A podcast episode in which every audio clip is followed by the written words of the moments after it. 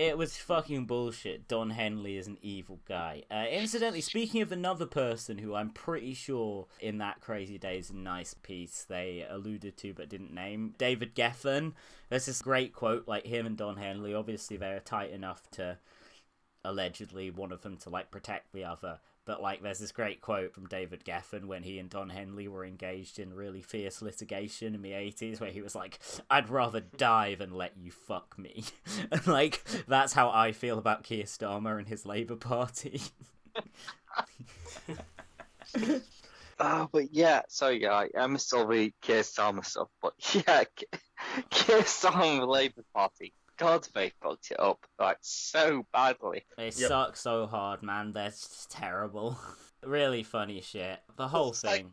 I always like wonder, like, what's Keir Starmer gonna do after he leaves the Labour Party? Because he's totally torched his reputation as a smart QC.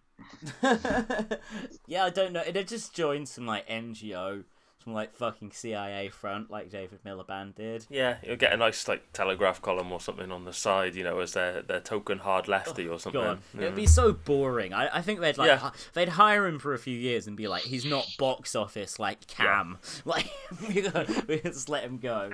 the Thunderer. Yeah, exactly.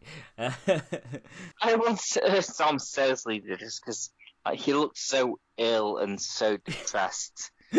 Yeah, when he was just shouting at the camera, he was just like, until he basically kills himself on camera. That's that's the end of Keir Starmer. The Sky News person was asking him like, uh, "So, do you think that you're the right person to lead Labour?" And he was like, "Yes, I will. I am going to change the party." And they were like, "How are you going to change the party?" And he's like, "I will enact the change that you want to see in this world, and that will be the change that I enact." And it was like he was like ripping their head Yeah. off. And uh, but there, there was a tweet. It was like they couldn't believe how bad it was, and the interviewer was like, "Do you do you want to rec- do another take of that?" No, no, it's fine. Are you sure you don't want to do another take of that? No, no, no. What? No need. No need. incredible. It's a question of whether we're facing the country. We have changed as a party, but we've not made a strong enough case to the country. We've lost that connection, that trust, and I intend to rebuild that and do whatever is necessary to rebuild that trust. But what does change mean in, say, policy terms? It means facing the country and setting out that bold vision for a better Britain and sorry, changing what- the things what is that that need vision? changing. What and is that That is the change that I will bring about. Uh, Len McCluskey, Unite General Secretary, says people don't know what you stand for. What is that vision? fundamentally, we have to show that we are facing the country, that we've learnt the lessons of this bitterly disappointing set of results. You say you take personal responsibility for the results. Are you up to the job of Labour Party leader? I will set out what change is needed over the next few days and make sure we can make that case to the country in a compelling way. What are you going to change over the next few days? What are you referring to?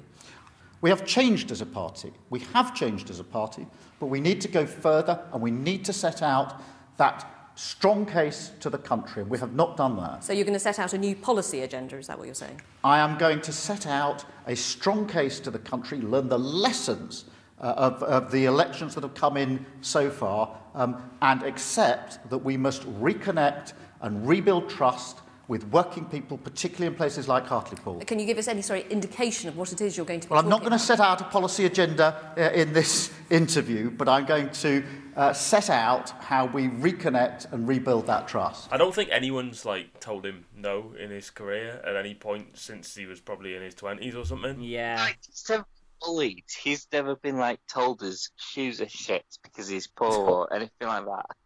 And maybe that's why he reportedly gets so het up about the mean lefties online and stuff, you know. Yeah, yeah, yeah. And Keith and all this. In school, he never got told, "Oh, music you like is shit" or anything like that. He was always like into S Club Seven when they were popular and shit. He just always went for popular shit, and he's never had any pushback on him. no, it's really Yeah. funny. Oh, but yeah, like there was that great bit where it was like Owen Hatherley had that theory that all the soft left were really cool and they had popular music opinions like Sun Ra and shit. I think me and Jack was talking about this before, and like that was all based purely on John McTernan.